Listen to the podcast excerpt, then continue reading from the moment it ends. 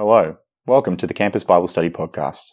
Join us each week as we hear from God's Word, as we seek to prayerfully proclaim the crucified Christ as Lord of all.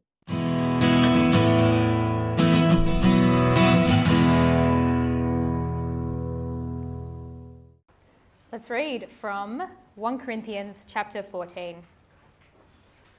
Pursue love and earnestly desire the spiritual gifts, especially that you may prophesy. For one who speaks in a tongue speaks not to men, but to God. For no one understands him, but he utters mysteries in the Spirit. On the other hand, the one who prophesies speaks to people for their upbuilding, encouragement, and consolation. The one who speaks in a tongue builds up himself, but the one who prophesies builds up the church. Now I want you all to speak in tongues, but even more to prophesy. The one who prophesies is greater than the one who speaks in tongues, unless someone interprets, so that the church may be built up. Now, brothers, if I come to you speaking in tongues, how will I benefit you unless I bring some, some revelation or knowledge or prophecy or teaching?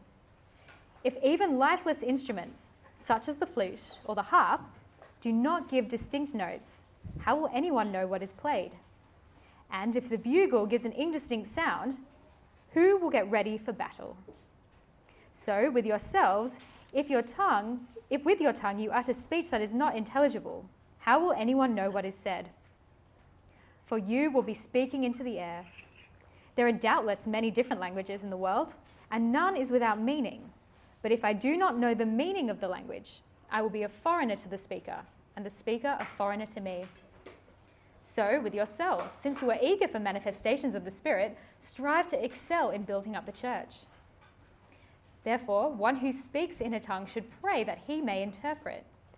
For if I pray in a tongue, my spirit prays, but my mind is unfruitful. What am I to do?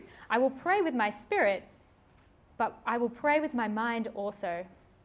I will sing praises with my spirit, but I will sing with my mind also.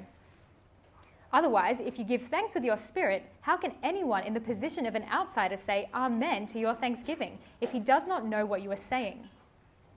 For you may be giving thanks well enough, but the other person is not being built up. I thank God that I speak in tongues more than all of you.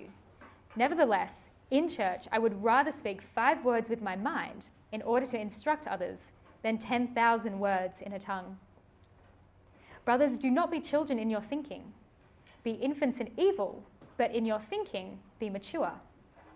In the law it is written, by people of strange tongues and by the lips of foreigners I will speak to this people, and even then they will not listen to me, says the Lord. Thus tongues are a sign not for believers, but for unbelievers, while prophecy is a sign not for unbelievers, but for believers. If therefore the whole church comes together and all speak in tongues, and outsiders or unbelievers enter, will they not say that you are out of your minds? But if all prophesy, and an unbeliever or outsider enters, he is convicted by all, and is called to account by all. The secrets of his heart are disclosed, and so, falling on his face, he will worship God, and declare that God is really among you. What then, brothers? When you come together, let each, uh, each one has a hymn, a lesson, a revelation, a tongue, or an interpretation. Let all things be done for building up. If any speak in a tongue, let there be only two or at most three, and each in turn, and let someone interpret. But if there is no one to interpret, let each of them keep silent in church and speak to himself and to God. Let two or three prophets speak, and let the others weigh what is said. If a revelation is made to another sitting there, let the first be silent. For you can all prophesy one by one, so that all may learn and all be encouraged. And the spirits of the prophets are subject to the prophets. For God is not a God of confusion, but of peace. All, as in all the churches of the saints, the women should be kept silent in the churches, for they are not permitted to speak, but should be in submission, as the law also says. If there is anything they desire to learn, let them ask their husbands at home, for it is shameful for a woman to speak in church. Or was it from you that the word of God came? Or are you the only ones it has reached? If anyone thinks that he is a prophet or spiritual, or should acknowledge that uh, he should acknowledge that the things I am writing to you are a command of the Lord. If anyone does not recognize this, he is not recognized. So, my brothers, earnestly desire to prophesy, and do not forbid the speaking in tongues. But all things should be done decently and in order. When I was back in high school, my youth group had a weekend away on the topic of spiritual gifts. Uh, during one of the sessions, we were asked if anyone had a tongue that they would like to share. There was a period of silence before our guest speaker volunteered. He then spoke with words that I didn't understand. I don't know all the languages of the world, but I didn't recognize it as sounding like any human language. After that, there was the invitation if anyone had the word of interpretation. Another pause, and then one of my friends, a couple of years older than me at school, shared some words of Christian encouragement that he said were the interpretation of the tongue.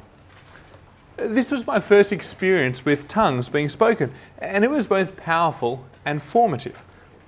And we'd just read and worked through these words in First Corinthians twelve to fourteen, and then we'd seen this take place. And while we, like you, may still have many unanswered questions, the experience was suggested to explain the words of the Scriptures. They were a demonstration of what tongues and interpretation was all about.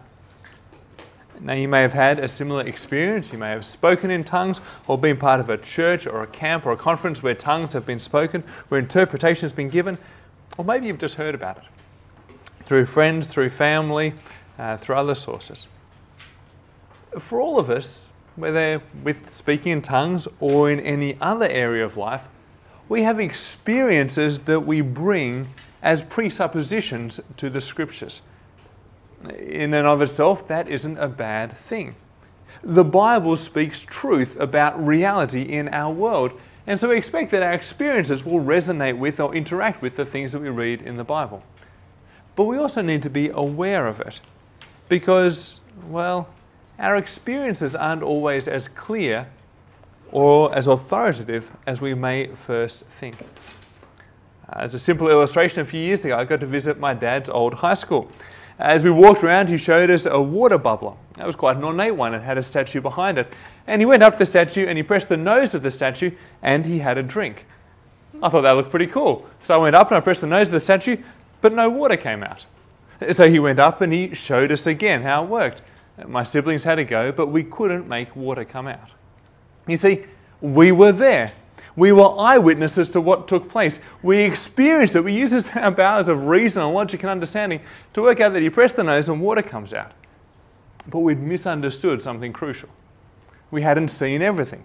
So my dad explained that as you press the nose of the statue, you put your foot on a little lever on the ground, and that makes the water come out. The nose was irrelevant.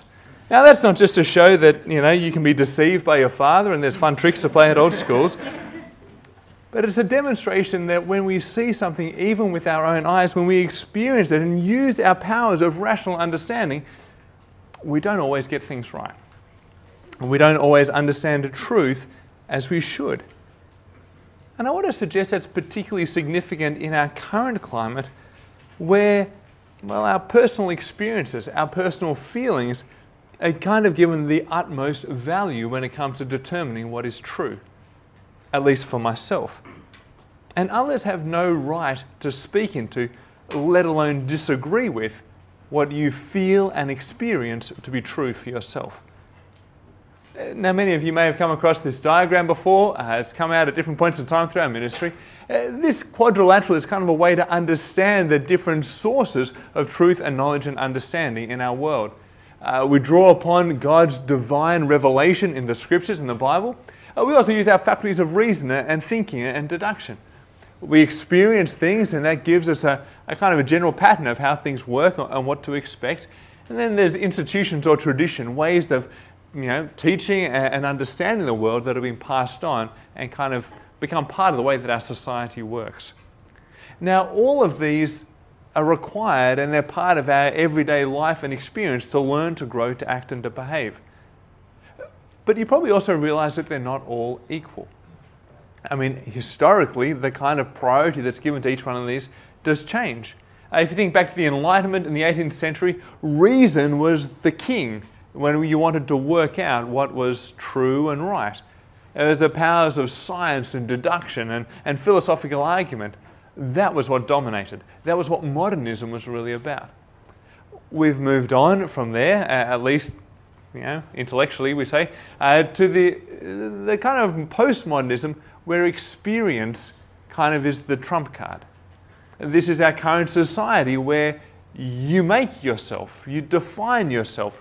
Truth is not absolute, truth is subjective and relative, based on your own experience, based on whatever you feel. But even through the different kind of social climates and the different kind of sways of thinking, uh, Christians have held that the Bible is the ultimate authority when it comes to working out what is true, uh, that shapes, well, our reason, our experience, even what institutions and tradition teaches us. Uh, but it's not just kind of the biggest, it kind of shapes the way that we draw upon these other truths. Uh, and so uh, Tony Payne was suggesting earlier in the year that the Bible is kind of the lens through which we view all these other sources of authority and information. Uh, it is not only the one that rules over them all, it helps us to rightly make sense of reason and institution and experience. And that is significant every time we open up the Bible, but I want to suggest it's particularly significant when it comes to trying to understand Christian tongues and prophecy. Often with these things, we will bring our experiences, uh, our expectations, the things that we've heard to the Scriptures, and they kind of are the grid through which we read and try and make sense of these passages. Uh, for some of us, these passages are really significant. It's pretty personal. It's about your relationship with God and the authenticity of your faith.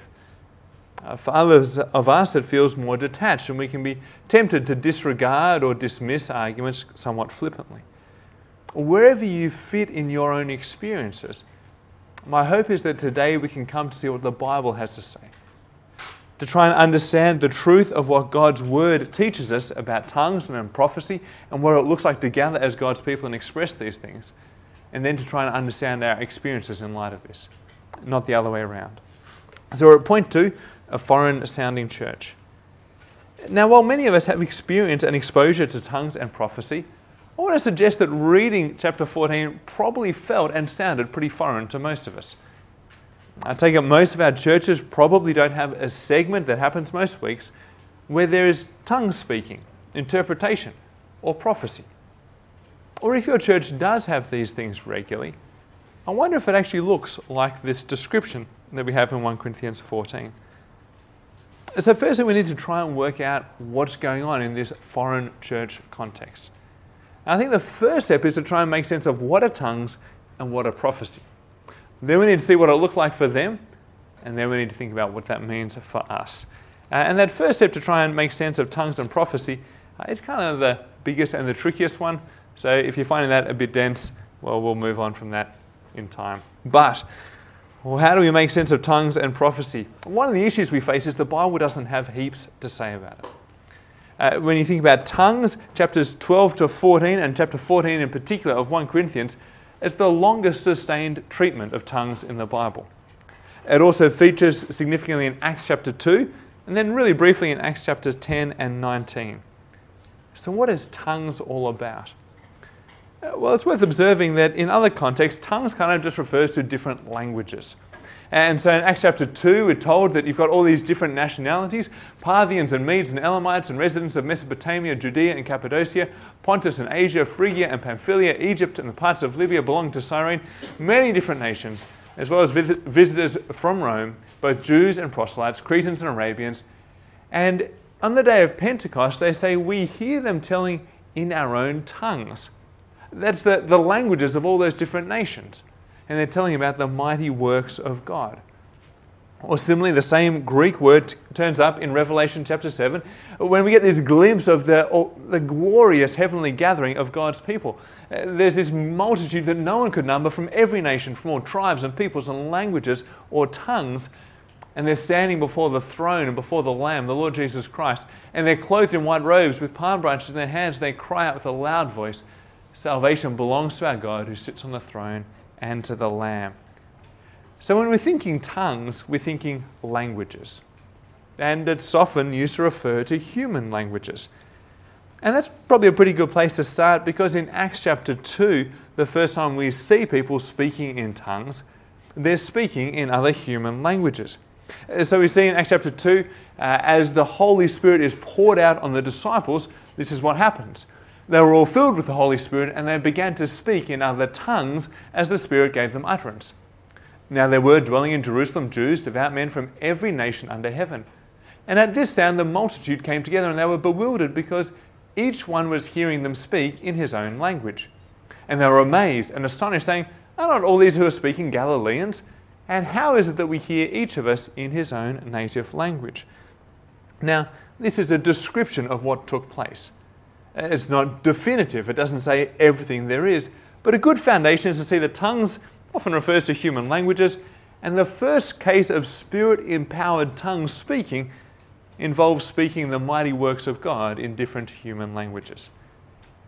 The next kind of plank in trying to work out what's going on here, it comes at the side of this section in First Corinthians, in First Corinthians chapter twelve and verse seven. Here the framework of these kind of different manifestations of God's Spirit amongst God's people is that they come from God by His Holy Spirit and they are for the common good. That's their purpose, to serve others. Uh, in the following verses, down in verse ten, we see that amongst these other ways that the Spirit is manifested amongst the people of God is the ability to speak various kinds of tongues, uh, as well as the interpretation of those tongues. So this is the context. These are given by God for the common good. And there's not just one tongue that the Holy Spirit can give. There are various kinds of them, a bit like the various human languages we encounter. It's kind of what we saw in Acts chapter two. When we then come to First Corinthians fourteen and all this kind of lands, things get a little bit interesting. There's lots of new information. So in verse two, if you have a look, we're told that the one who speaks in a tongue speaks not to men but God. And I take it the context makes clear that that means without translation of this tongue, no one understands him. Everyone hears him uttering mysteries in the Spirit that only God can understand. And so, we're told in verse four, the one who speaks in a tongue that isn't made clear to the whole church builds himself up. And I take it they build themselves up because no one else understands what they say, so it doesn't build them up. And there's something kind of affirming about knowing that God is working through you in this way to speak this language that you've never learnt. But they don't even understand what they're saying. And so in verse nine we read, "If with your tongue you, you utter speech that is not intelligible, how, one, how will anyone know what is said? For you will be speaking into the air." And to clarify that they don't understand themselves, down in verse thirteen, we say, "Therefore, if anyone speaks in a tongue, they should pray that he may interpret.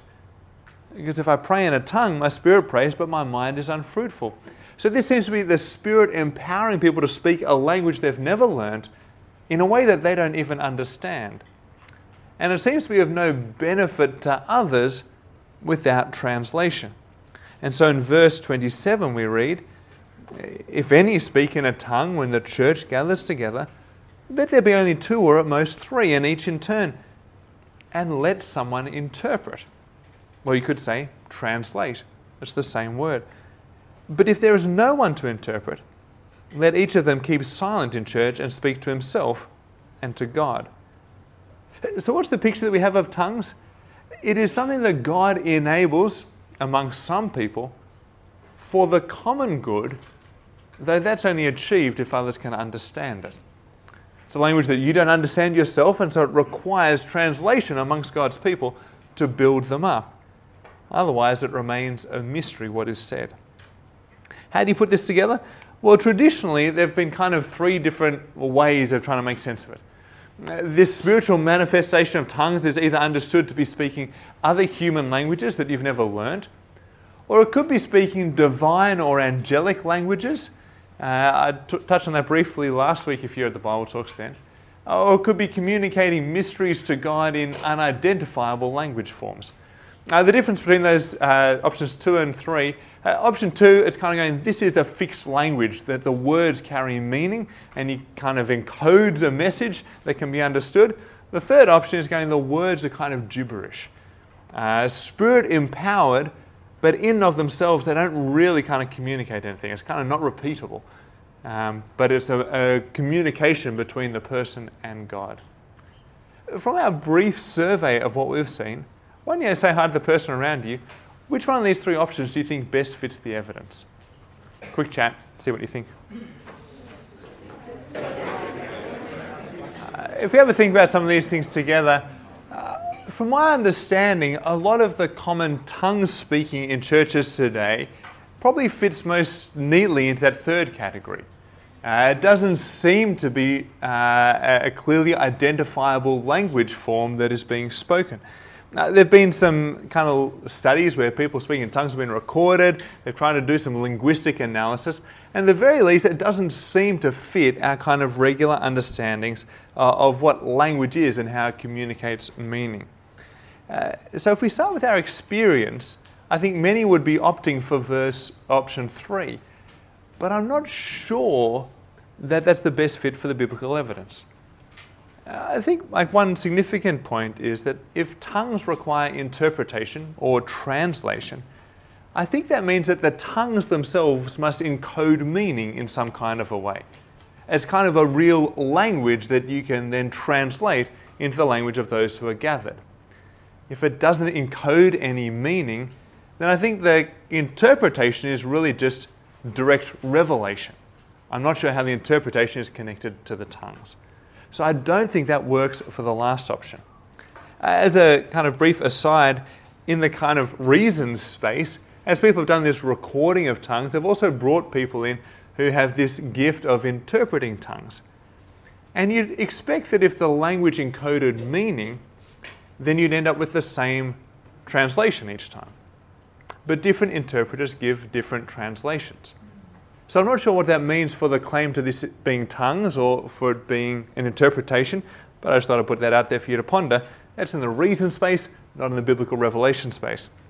Now, uh, from last week uh, in First Corinthians thirteen, I mentioned I'm not convinced that speaking in divine or angelic languages is ever actually recorded or expected in the Bible. Uh, but I also am not quite sure how speaking an unintelligible divine language serves the purpose of these things that the Spirit gives to the church. If they are gifts for the common good, I'm not sure how speaking a language that no one on earth understands is helping to build up the body of Christ. And so I think the most probable option is that first option, uh, to speak other human languages. It's got the added benefit that we see it actually taking place in Acts chapter two. And I think it's the one that can most clearly serve a function for building up the church. Uh, I think it fits the evidence in chapter fourteen. Without interpretation, their mystery is only made uh, only clear to God. Uh, but there is this purpose that you can actually speak to people in different backgrounds. And I wonder if in this gift there is a hint that through the gospel, through the coming of our Lord Jesus Christ, this good news of the mighty works that God has done through Jesus' death for the sins of the world and his resurrection of the Lord of all is something that people from all tribes and tongues and languages need to hear. So I think that's uh, my best understanding of what this gift of tongues is all about. So, what about prophecy? Well, it's got the same framework. It too is a manifestation of the Spirit for the common good. And Paul sees that it's more desirable for the church because it's intelligible. And so in verse one of chapter fourteen, Paul exhorts the church to pursue love, really flowing out of chapter thirteen, and earnestly desire what is spiritual, especially that you may prophesy. Why? Because in verse three, unlike the one speaking an untranslated tongue, the one who prophesies speaks for people, to people for their upbuilding, for their encouragement, for their consolation. Again and again in the chapter, we're going to see that when we get together as a church, words are to be clear so that people can be built up and equipped to trust God with their life and live in a way that pleases Him. And when we see the result of prophecy being spoken down in verse twenty-four, it seems that we can understand a bit more about the shape of it. So verse twenty-four, if some new person turns up to church and they hear people prophesying, the expectation is that they'll be convicted by the prophecy. They'll be called to account by the prophecy. The secrets of their heart will be disclosed by the prophecy. and that will lead them to fall on their face and worship God and declare that God is really among those gathered people. Now again, this is a description, but I think it shows us that these words of prophecy have got to have something to do with this central gospel message about the lordship of, the, of Jesus Christ and his coming judgment of all that we know and think and have done. Because the response is in response to that kind of a message. To respond with repentance, to respond with faith, because you've heard something about this gospel message that has been personally applied to your life. But that happens in a corporate sense. And that's how God's people can be built up and grown. If you've been with us for a few weeks, we've had this kind of simple definition of prophecy that we've been working with. We've been talking about prophecy as communication about revelation. Now, we know God's revelation in terms of all that we need to know about ourselves and God and the world, that is complete, that is finished. And so we read in Hebrews chapter one that long ago, in many times, in many ways, God spoke to the Jewish fathers by the prophets. But in these last days, he has spoken to us by his Son. The final word has come in Jesus, the one whom he appointed as the heir of all things, through whom he also created the world. So Jesus brings God's final and definitive word. But not just the final word. The message of Jesus and what he's come to do is the, the central message of the whole of the Scriptures. The prophecy in the past, the Old Testament, it's all pointing forward so that we could understand who Jesus is and what he's done. And so in Revelation chapter nineteen and verse ten, we see that the testimony of Jesus, which I take it is the gospel that Jesus proclaimed, that is the spirit of prophecy. That is what prophecy, Old and New Testament, has been focusing on and working towards. It's all about this glorious gospel message. And so, what does this mean for the prophecy that we experience or come to experience amongst God's gathered people? Well, in no way is it a new divine revelation. It's not adding to the Scriptures. But instead it seems to, well, apply and communicate what God has revealed to the lives of those gathered. Not in a kind of a, a personal and detached way, like you and I are going to be best friends, or you should work in such and such a place, or you should marry this person. But in terms of applying the gospel truths to our lives, that we can live in a way that pleases God. And so I want to suggest that prophecy in First Corinthians twelve to fourteen describes the work of God's Spirit to reveal gospel-centered application to his people. And as we explore this, uh, there's an interesting connection that comes out between revelation and prophecy. And I take it that's not new revelation, but the revelation that we have received in the Scriptures about the gospel. If you look down in chapter fourteen and verse twenty-nine, uh, we see this description of how prophecy should take place in the church. It's similar to what we saw with tongues just before, let two or three prophets speak and the others weigh what is said. Now, for them to weigh these words of prophecy, what do they weigh it against? Personal experience, reason, logic, institution? I take it they're weighing it against the Scriptures, against the apostolic gospel that has been proclaimed. And so you expect that the prophecy is going to be connected with the gospel word if that's what you're weighing it against. And I take it this weighing most naturally happens by, or is, takes place by all of God's people, both women and men, as they engage in this personal and probably silent evaluation, whether the application that they've heard fits with their understanding of the Scriptures and applies to their lives. But if you're with us a few weeks ago, uh, I suggested that when it comes to vocally questioning or correcting the words of prophecy, that's a place where men exercise leadership in the congregation. And I think that's what verses thirty-three to thirty-five are talking about, when it tells the women that they are to be silent in this part of church. But as we keep on reading from verse twenty-nine into thirty, if while one person is prophesying, we're told a revelation is made to another sitting there, let the first be silent. Now, revelation's interesting. And I think revelation here is almost synonymous with the word prophecy. So, uh, if one is prophesying and then someone else receives a word of prophecy, that other person takes over. But I think the word revela- revelation reminds us that this isn't just a, a natural human thought, a result of reason and thought and experience, but it's something that's come from God. It is something that His Spirit works in God's people. And so these are the words that He wants His people to reflect on. But not with divine authority. They're still to be weighed. They're still deeply human words that should be considered and evaluated before being lived out. So they're helpful and they're from God. They need to be assessed to make sure that they really are true and right. But seeing this connection between revelation and prophecy, I think, helps us to make sense of some other unusual bits in the passage. If you look down in verse twenty-six, uh, there's this description of what happens when God's people gather together as men and women with something to share. Paul says, "What then, brothers or sisters? When you come together, each one has a hymn, a lesson, a revelation, a tongue, or an interpretation.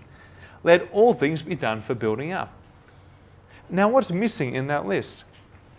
I take it as surprising that prophecy isn't there. In chapter fourteen, prophecy is the headline act, and no one's got a word of prophecy as you gather together. But revelation is mentioned, and I wonder if that's where prophecy is hiding in that list. God reveals revelation to His people, not in new additions to the Scripture, but in how it prophetically applies to the lives of God's people.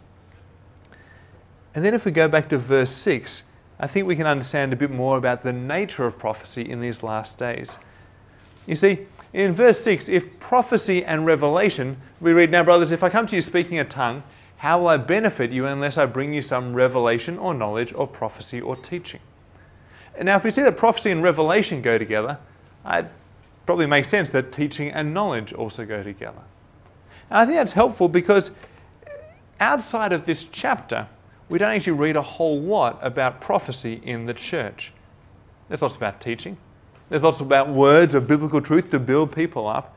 And in a sense, if teaching is about conveying knowledge from the Scriptures, well, prophecy seems to be a God-given revelation about how that teaching is applied in the lives of God's people. They go hand in hand, but they're also distinct from one another. So, this is the, I don't know, here endeth the little dense expose of what is pro- tongues and prophecy. Chance for you to reflect briefly together. If this is kind of what the passage seems to be saying, tongues is speaking unlearned human languages and prophecy is this spiritually revealed application of God's gospel truth, what do you think about these understandings of tongues and prophecy? Feel free to disagree, ask questions. You've got a slip, feel free to write down your questions or ideas, uh, and I'd love to read them and respond to them. But take thirty seconds, have a chat with those around you, uh, and then we'll think about what we do with these meanings. Hopefully these are conversations we can continue after the talk. Uh, what does it look like to live these things out in practice? Uh, Paul's basic argument, I think, is quite clear in chapter fourteen. And it's that, that when God's people gather together, everything should be done in an understandable and orderly way for the building up of God's people. Uh, that applies to the use of tongues and to prophecy. But Paul seems to really want to drive home how important it is that these words are clear and understood. And so in verses seven and eight, he uses the comparison with musical instruments, the flute, the harp, or even the bugle in the military. If these instruments don't make distinct and intelligible noises, the sound is useless. And Paul says it's like speaking in foreign tongues in the church without interpretation. And so in verse ten, there are doubtless many different human languages in the world, and none is without meaning. But if I do not know the meaning of the language, I'll be a foreigner to the speaker, and the speaker a foreigner to me. And this experience of being a foreigner is not an experience of God's blessing or inclusion in God's people. And so in verses twenty-one and twenty-two, Paul goes back to Isaiah twenty-eight to show that hearing foreign words you don't understand is an expression of God's judgment. And so in verse twenty-one, Paul says, "In the law it is written, by people of strange tongues and by the lips of foreigners will I speak to this people. And even then they will not listen to me, says the Lord." Thus, tongues are a sign not for believers, but for unbelievers. While prophecy is a sign not for unbelievers, but for believers. You see, not being able to hear or understand highlights that you don't belong. And worse still, you can't respond to God's offer of forgiveness, uh, of peace, of rest. And that just highlights how inappropriate it is for that to be part of God's gathered people meeting together. It's about belonging and about being one. So tongues that say that you don't belong, well, they don't belong in the gathering without interpretation. So instead, when you gather together, prophecy is far superior to untranslated tongues because it applies God's gospel word to the gathered believers. And as we started to see before, this is a real benefit to those who turn up who aren't regularly part of your gathering. So from verse twenty-three, if therefore the whole church comes together and all speak in tongues and outsiders or unbelievers enter, will they not say that you're out of your mind? But if all prophesy and an unbeliever or outsider enters, he's convicted by all, he's called to account by all, the secrets of his heart are disclosed, and so falling on his face, he will worship God and declare that God is really among you. You see, church is the gathering of God's people, where we speak God's word to one another to build one another up. But it's not a closed gathering. There's the invitation and the expectation that people will visit week by week, as we expect and we experience here on campus, as we hope you also expect and experience in your local churches. And for these people to come in and join the gathering, words that are clear, that talk about the glorious news that Jesus came to die for the sins of the world and has risen as the Lord of all and is coming back to judge the living and the dead, and applying those truths to our lives, well, that's what we need to hear as Christians, and it's what the world needs to hear. And so these words have a profound effect even on those who visit the gathering as well as those who are regularly part of it. And so friends, can I say, if you are joining us today as a visitor, you are most welcome, and we hope you hear that, we want you to hear these truths, uh, and the foundational truth of our gathering is about the Lordship of Jesus. If you want to find out more about that, on the side of our outline there's a little checkbox that says, I want to find out more about Jesus. Second from the top, we'd love you to tick that, and we'd love to catch up and help you to understand more about it. And come back next week, where we're going to think even more about what these central gospel truths are all about. So that's, I guess, a word about the nature of the gathering. But it's also worth reflecting on the nature of the spiritual words that are spoken. It's, well, helpful to see, I think, in verses thirteen to nineteen, that spiritual words are not words that, uh, well, somehow disembodied or detached from our minds and our human experience. God could give us a perfect download of all that we ever need to know in an instant. He's God. But he tends to work in a far more plain and human and embodied way. That growth comes from humans like you and I speaking words that are clear and intelligible, that he's revealed to us in the scriptures, and that he helps us to apply by the power of his Spirit. So verses thirteen to nineteen is basically saying, when you gather, use your minds to speak words that are upbuilding. You don't expect that the Spirit of God's going to work in somehow kind of a, a detached, disembodied way. God has made us as we are, and he works through us as humans to speak and to build one another up. As we saw last week, the foundation for how this is to be done in love, out of concern for God and others. And as we saw a couple of weeks ago, there are some limitations on how tongues and prophecies are spoken. There's a limit to the number. There's the requirement that it is interpreted or weighed. And if someone's going to disagree with the word of prophecy, well, that's something that the men are to lead in. Uh, if you have more questions about the second half or the last third of the passage, again, we'll have to chat some more, but we chatted a bit about that in Flex Week. Now, there's a whole lot more that could be said in this passage, and no doubt you have many questions, but I'm keen for us to try briefly to share some words of prophetic application with one another. So, your first opportunity is to turn to the person next to you and share what implications of these truths you see for us and for our churches, and I'd love you to seek to prophesy to one another as God helps you to understand what these words mean for our lives. Uh, we will hopefully have time for two or perhaps three to speak, to encourage us all if you're feeling bold and can edify us in that way. Speaking in love for the building up of others, and I encourage you to weigh that, but we won't do that publicly. It's a safe space. So chat with those around you, think about how God is helping us to apply these words, and I'll also share some reflections. You got a whole minute, luxury. As you've shared some of the implications, would anyone like to encourage us in love with others discerning whether this is going to be helpful for you? What are some implications that God might have been revealing to you from this passage? Anyone like to share? Yeah, thank you. Really helpful. We want to be speaking words that everyone can understand uh, in church, at the Bible Talks, as well as in Bible studies we gather as God's people. Thank you.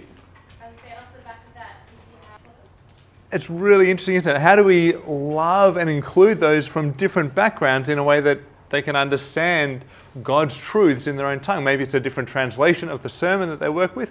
Uh, there's a church uh, that we partner with that does that. They translate the sermon beforehand in advance, and so others can read along in their own tongue while it's being preached in English. Thank you. Uh, I'm sure there are others. We've got two or three, but I think we've only got time for two. Uh, it'd be great to keep on sharing what some of these implications are together, and it's great to be able to encourage one another. A few brief reflections from me.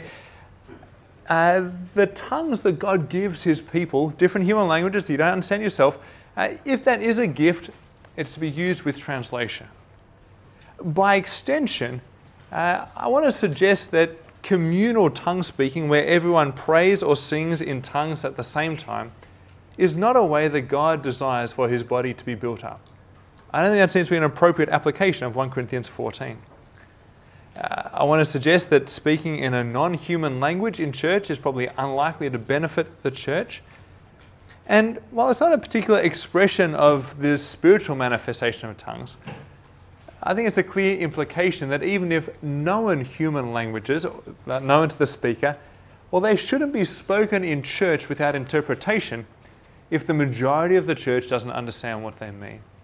So that may apply to, say, you know, conducting the, the Roman Catholic Mass in Latin, if most people who are gathered don't understand the words that are spoken, or even for prayers or other parts of liturgy or song to be spoken perhaps in a traditional language that most people gathered don't know. I think translation's required if it's going to build the body. Uh, I think Sheena's point's really interesting. Uh, we don't quite have time to explore it, but how do we welcome people from all different backgrounds and teach God's truth in a way that they can clearly understand? Is it different translations? Is it different language Bible study groups? How do we help everyone to grasp these truths in a way that is welcoming of all and clear for all? I think there's also real value and godly provision in hearing different people's God-given applications and implications. I think we do a great job of this in our Bible study groups. And I think in our churches, perhaps uh, the music leader or a prayer or the service leader may reflect on some of the implications they've been struck by out of the sermon that's happened, that, that teaching period, the, the passing on of knowledge. But I wonder if there could be more opportunities to hear only two or three, it's not a whole lot, but a few other voices of how these words apply in that context.